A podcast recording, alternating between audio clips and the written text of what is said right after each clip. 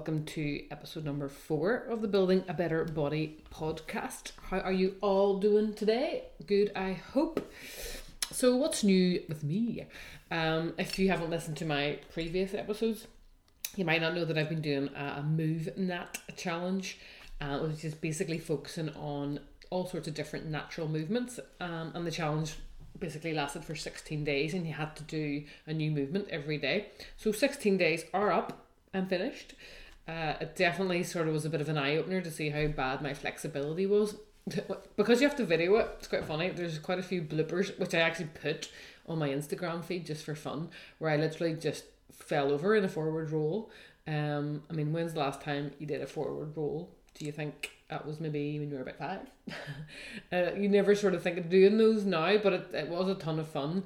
Um, and actually, in my up and coming book, I do a whole section on play and how beneficial it actually is to adults. So that's something to look out for. I also uh, smacked into the camera a couple of times as well. So yeah, that was fun. It's all done. Um, and it's just amazing to kind of get stuck into a challenge. And I find out today if I've won, which would mean winning um, vouchers for doing one of their workshops. So fingers crossed for me. Also, apologies for this podcast coming out a day late because we were actually getting converted to gas in the house yesterday, so there's all sorts of banging and noises going on, so I couldn't record. So I'm a day late. I'm sorry. But it did give me some time actually to pencil in ideas for the next podcast, so it was all very productive in the end for me. Also, what's new with me? Oh, I got sick last weekend shock horror. Here's me thinking I was invincible. I don't often uh, get sick. I'm gonna do it. I'm actually you know raging because I think ah sure I'll never get sick. Um, but it was a pretty robust cold. I believe it was going around, and it just absolutely floored me. I suppose probably just my body's way of saying just chill out for a bit, you know, uh, relax. And I did. I took some few days off and um, tried to sort of do nothing, which was very difficult for me. but I, I got I got better. I'm all good. Hopefully you can't still hear it in my voice.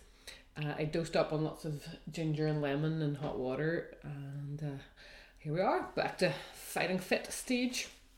Okay, so let's get into the meat of the podcast today. So first of all, in the news, um, on the BBC News as usual, there was an article uh, called Sedentary Lifestyle in Older Women Ages Body Cells. So, a study published in the American Journal of Epidemiology states, and I quote, women who lead a sedentary lifestyle have faster aging cells than those who exercise every day, research suggests.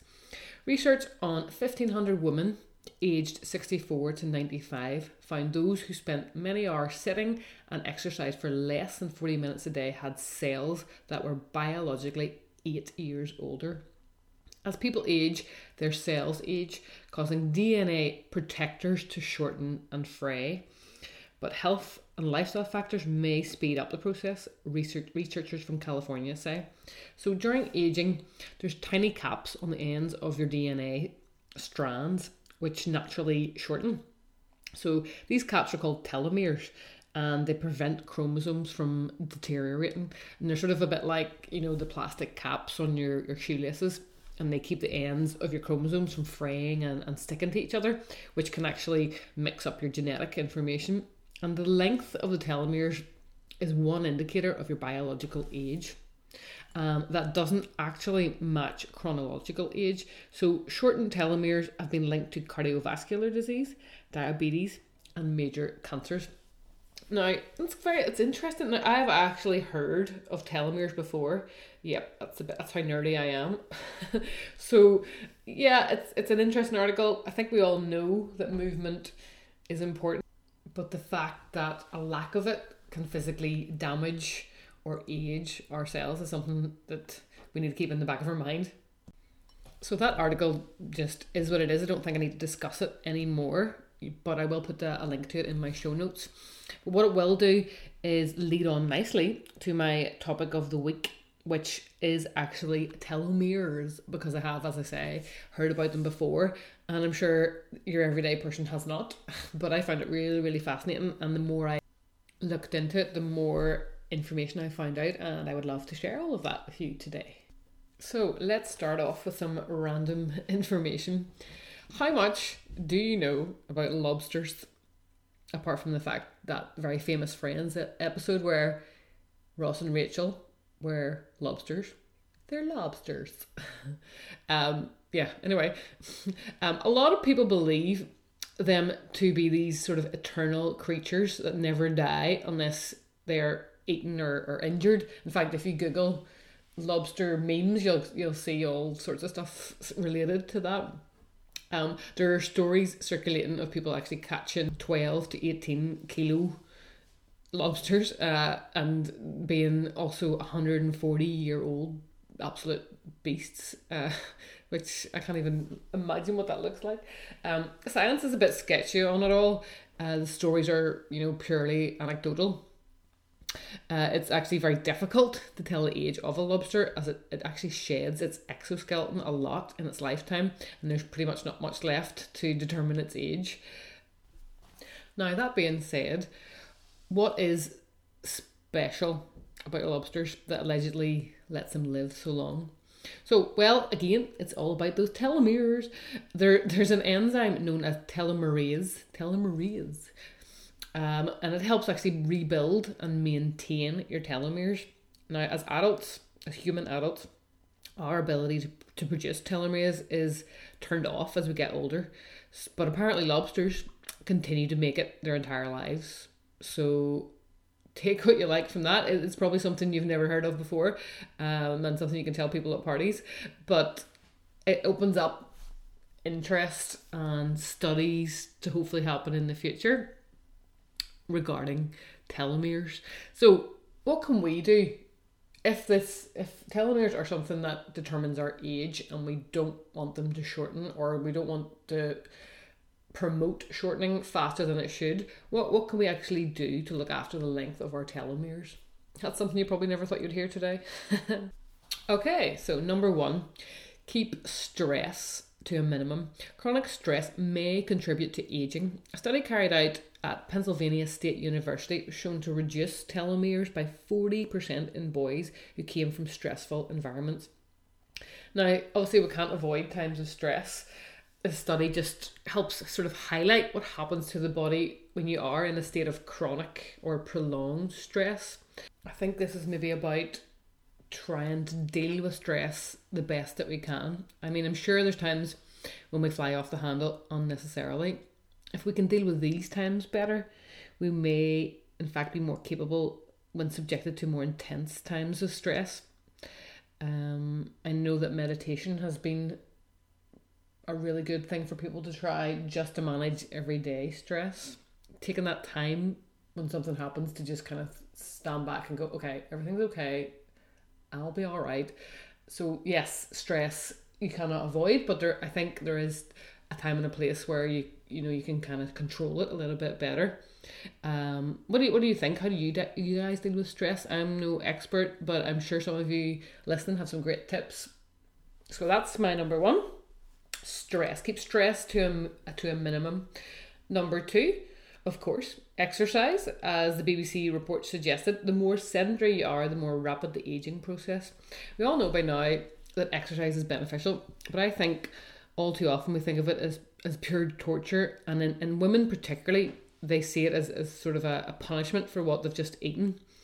Uh, I think we really must exercise because we love our bodies and want them to be amazing and capable of great things, not not just exercise because we we hate our very being. Uh, I personally think if you hate exercise, you just haven't found what works for you. It can be exhilarating when you finally find that movement that you absolutely love. It could be dancing, it could be rock climbing, it could be trampolining. Who am I to tell you what's fun for you? But it's kind of getting rid of that word exercise and just moving around and, and having fun and find out what you can embrace and enjoy your life. So, the science bit of this aspect, one study actually carried out by the University of Mississippi concluded, concluded that greater engagement in movement based behaviours reduced the odds of being in the lowest telomere category. So let me just say that again.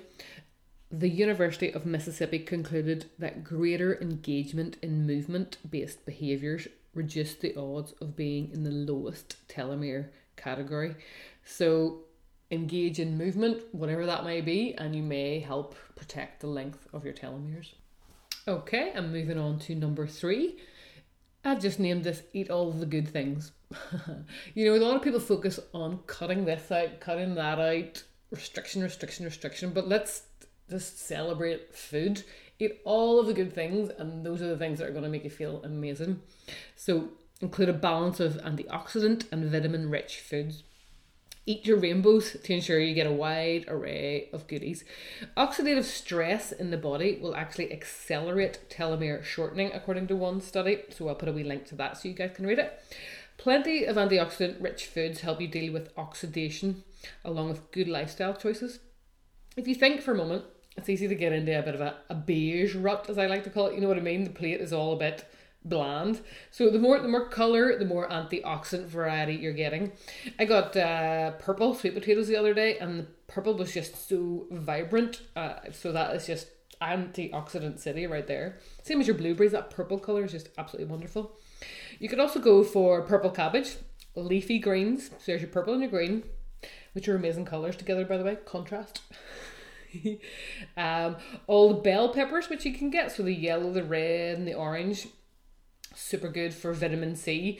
And maybe for those in particular, you could keep them raw and throw them into a salad so that you keep everything intact. You know, don't sort of cook them too much or you'll lose all the, the vitamin quality.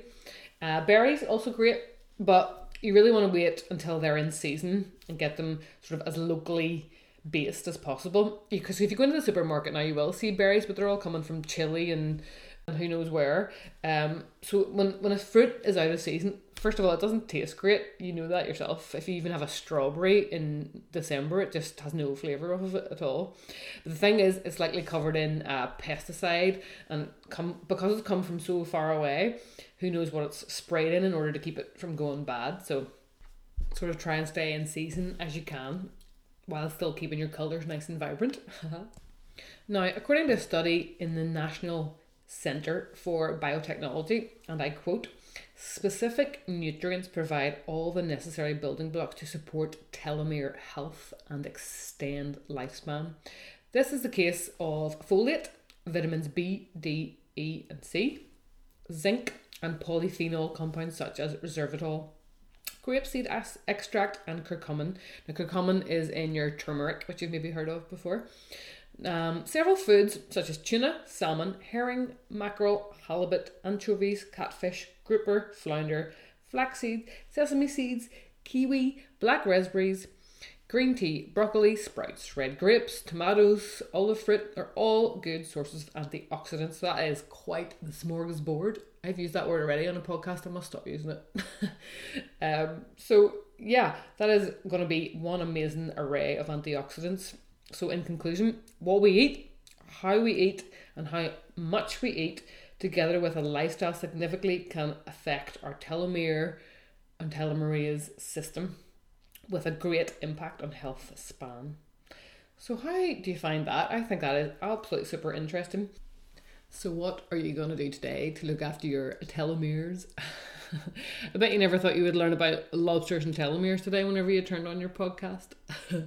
so that is all I'm going to cover today. I don't. I'm, I like to keep these super short. Um, I've had some feedback about the fact that keeping them short is great for your little commute to work. So thank you very much for listening to episode four today and how to look after your telomeres. Um, so, as always, send listener questions to Karen at goodcleanchow.com. And please, please, please leave a review on iTunes if you can. It takes two seconds and it really helps me get noticed in the iTunes store. And until next time, which is going to be an exciting one, a little sneak peek for you. I don't know if you guys watched the Horizon show that was on the BBC, Clean Eating the Dirty Truth. So I wasn't going to watch it, but I'm glad I did because it was quite interesting. Uh, so I will be talking about that next week. If you want to uh, go ahead and watch it, you can actually download it so you can do your homework before the next podcast. But thanks very much for listening, guys. I will speak to you soon. Enjoy the rest of your day. The purpose of this podcast is to educate and inform. It is in no way a substitute for medical advice. So please consult with your general practitioner before embarking on any new diet or exercise regime.